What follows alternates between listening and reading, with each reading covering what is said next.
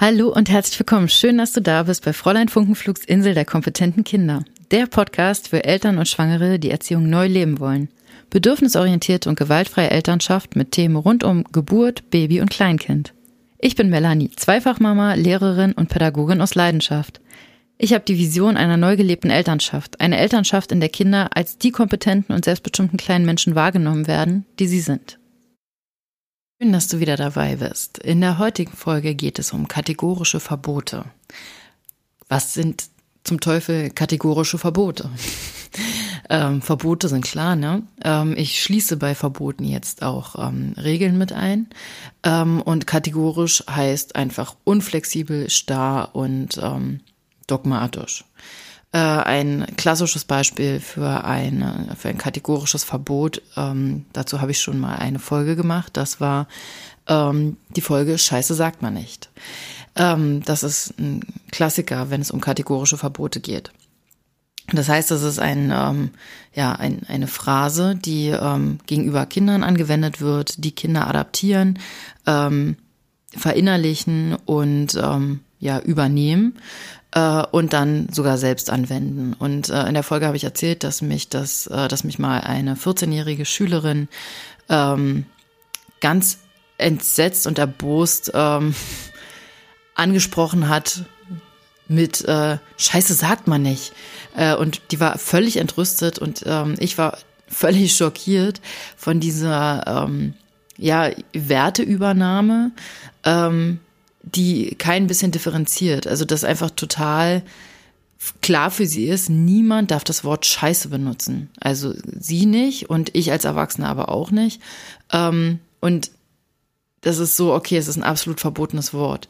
Ähm, ich meine, es gibt Worte, die tatsächlich verboten sind ähm, und die sind verboten, weil sie diskriminierend sind und bestimmte Menschen ja, diskriminieren und in Schubladen stecken und ähm, herabwürdigen. Das sind, also da bin ich total dabei und ähm, das sind für mich auch klare Verbote.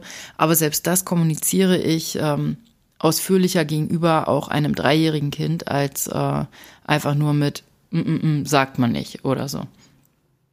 Ähm, denn das Wichtige ist, dass äh, ja, dass unser Gegenüber überhaupt die Chance hat zu verstehen, warum etwas verboten ist oder unerwünscht.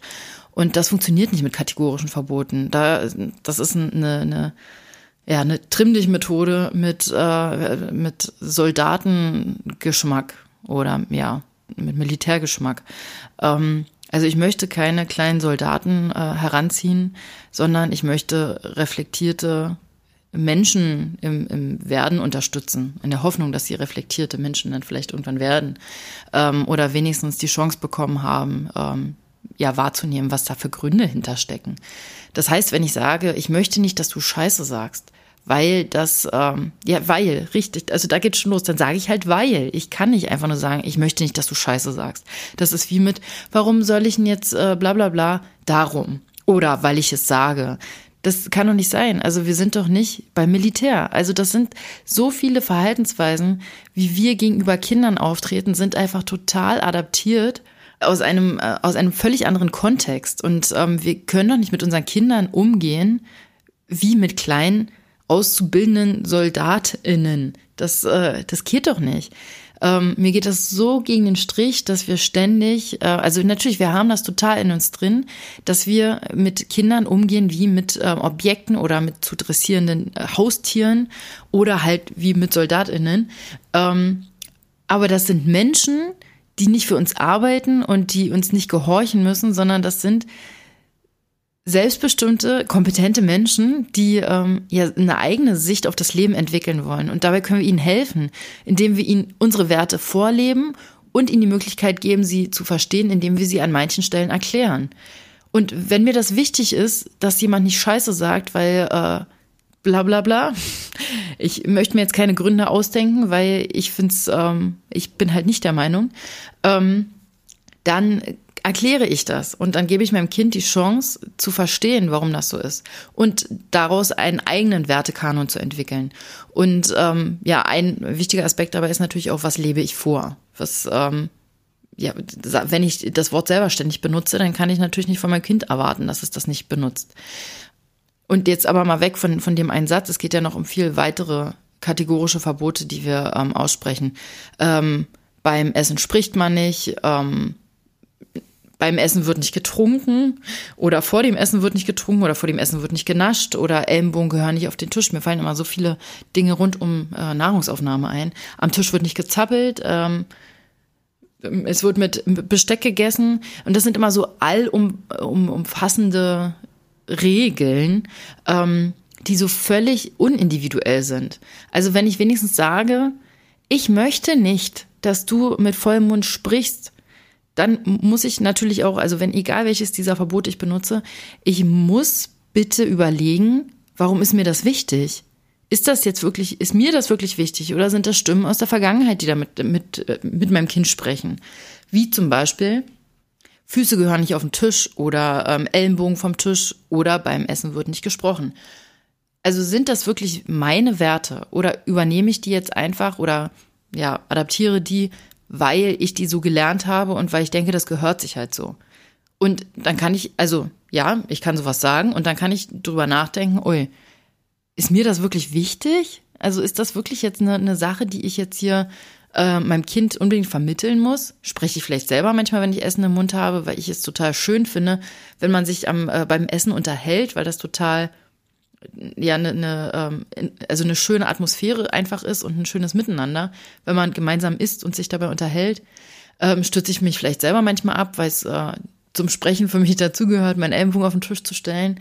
Ähm, oder ähm, ist mein Kopf vielleicht einfach gerade schwer oder ich möchte einfach mit meiner Körpersprache ausdrücken, dass ich total müde oder erschöpft bin. Ähm, und mache ich das vielleicht manchmal selber? Und gibt es jetzt wirklich einen Grund? Oder kann ich vielleicht sogar differenzieren und sagen, okay, es gibt manchmal so Situationen, da wäre das dann angemessener, wenn du ähm, das dann vielleicht nicht machst. Aber eigentlich ist es total egal, außer es ist mir wirklich wichtig. Und wenn es mir wirklich wichtig ist, oder ob es mir wirklich wichtig ist, erkenne ich daran, dass ich das erklären kann, dieses Verbot oder diese Regel. Mit Essen wird nicht durch die Gegend gerannt. Kann ersetzt werden durch. Ähm, also natürlich, in manchen Situationen muss man schnell reagieren und dann brauchen wir genau solche Sätze. Aber im Nachgang sollten wir genau das dann auch erklären. Hey, ich möchte nicht, dass du mit deinem Essen durch die Wohnung rennst, weil ich befürchte, dass du dann alles mit dem Essen voll schmadderst und dann muss ich das alles putzen. Und ich habe da keine Lust drauf, das alles sauber zu machen. Und dann kann das Kind äh, reagieren. Das bekommt äh, Raum, mit dieser Aussage zu interagieren oder darüber nachzudenken oder sie zu verstehen. An, also wenn einfach nur gesagt wird, und das wahrscheinlich öfter am Tag, hey, hier wird nicht gerannt, hier wird nicht mit dem Essen rumgelaufen, ähm, beim Essen wird still gesessen. Wenn das immer nur so Regeln sind, die dem Kind ständig um die Ohren fliegen, ähm, dann ist es nicht mehr besonders kooperativ, dann ist es nicht mehr besonders ähm, ja, positiv ge gestimmt, gut gelaunt. Ähm, weil es einfach ständig auf Widerstand stößt und ständig in der, ähm, ja, in der Autonomie und ähm, Selbstbestimmung und Selbstverwirklichung eingeschränkt wird. Das heißt, wir müssen, sollten sowieso gucken, dass wir ähm, auch Regeln und Verbote reduzieren. Und das schaffen wir auch, indem wir darüber nachdenken, ob das jetzt wirklich wichtig ist und warum mir das wirklich wichtig ist. Und wenn ich meinem Kind jetzt erkläre, mir ist das wichtig, weil bekommt, wie gesagt, das Kind die Chance, darauf zu reagieren ähm, und diese Werte auch ähm, für sich selbst einzuordnen ähm, und dann sowas zu sagen wie, ähm, okay, oder ähm, aber ich habe doch jetzt noch voll Hunger.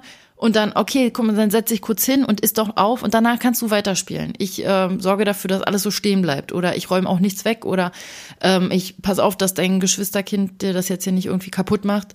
Ähm, oder wir drücken kurz auf Pause und alles bleibt eingefroren, außer du, du isst noch kurz und ähm, erst dann bewegen wir uns weiter oder so. Weil Kinder ja oft die ähm, die Angst haben, etwas zu verpassen oder dass der Moment, den sie ja gerade haben, dass der dann einfach vorbei ist. Das ist oft auch der Grund, warum die, ähm, wenn sie schon längst trocken sind, äh, immer wieder einpinkeln, ähm, weil sie äh, Angst haben, das Spiel zu verlassen, weil sie Angst haben, nicht wieder reinzukommen, weil sie Angst haben, die ähm, ja die Hierarchie verändert sich oder ähm, ja, dass das Spiel einfach verändert ist. Deswegen ist es äh, wertvoll, das mit auf dem Schirm zu haben und das vielleicht auch als Argumentationsgrundlage mitzunutzen.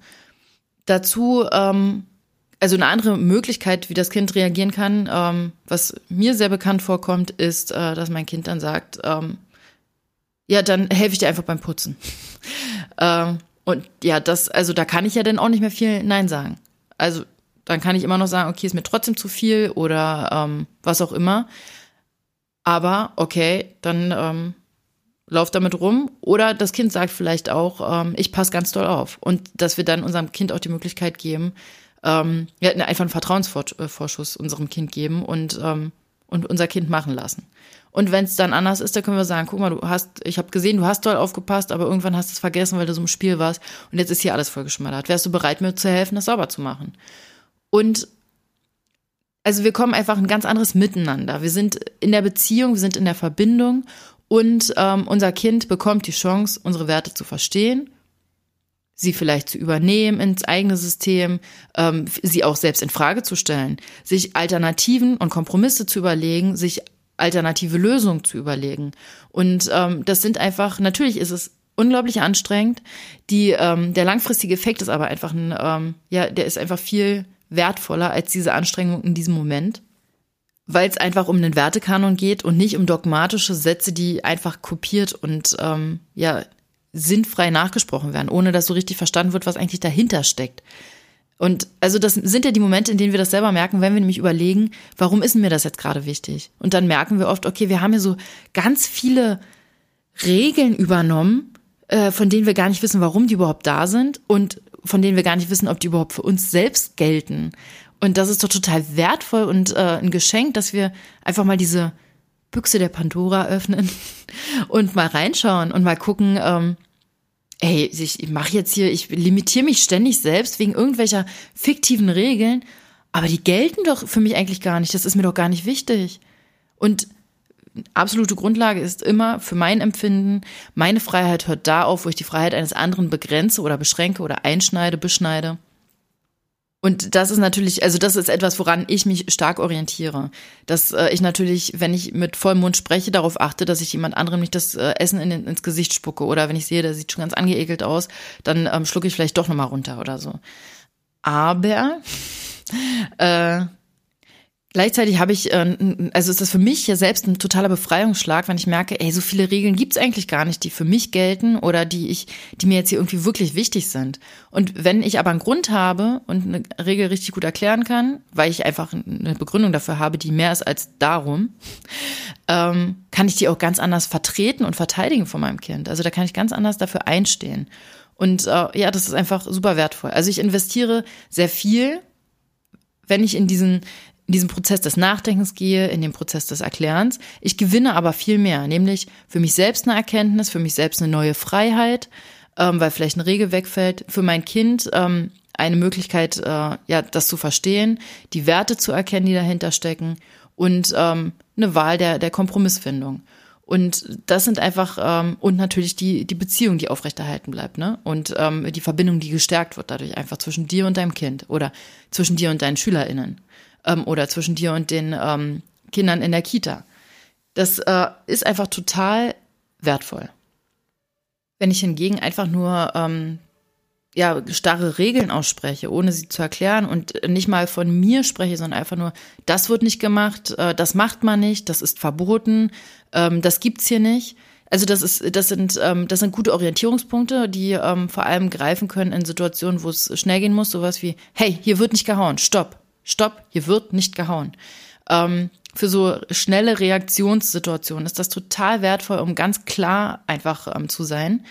Ähm, aber wie gesagt, im Nachgang das dann nochmal ausführlicher zu erklären und das vielleicht auch in, in einen Satz zu verpacken, in dem klar wird, okay, das ist für mich wichtig und ähm, ich möchte, dass du verstehst, warum das für mich wichtig ist, ist einfach ein weniger krasser Schlag ins Gesicht oder in den Nacken äh, gegenüber dem Kind. Wenn das Kind einfach mehrmals am Tag hört, ähm, das macht man nicht, ähm, das wird hier nicht so gemacht, hör auf damit, ähm, ist das einfach sehr ähm, ja erniedrigend und zerstörend und ähm, unangenehm für das Kind und sorgt einfach für ähm, ja wenig einen wenig aufgefüllten Liebestank. Also das saugt eher Energie und das am Ende sorgt am Ende dafür, dass unser Kind einfach weniger ähm, kooperationsbereit ist, weil es so viel Widerstand gespürt hat. Also weil die Bedürfnisse nach ähm, Autonomie, nach Selbstverwirklichung, nach Selbstbestimmung ähm, einfach nicht gut erfüllt sind, weil halt so viel Widerstand stattgefunden hat. Das ist wie ähm, zu oft Nein zu hören oder gleich oder warte. Das macht einfach, also mit uns genauso, ne? Also wenn wir das viel erleben, geht das, geht uns das genauso. Und dann sind wir nicht besonders kooperationsbereit. Dann ähm, reichen manchmal schon Kleinigkeiten, die ja dann nur noch die, die, die, die Kirsche auf dem Sahnehäubchen sind, ähm, die dann reichen, um uns irgendwie zum Explodieren zu bringen.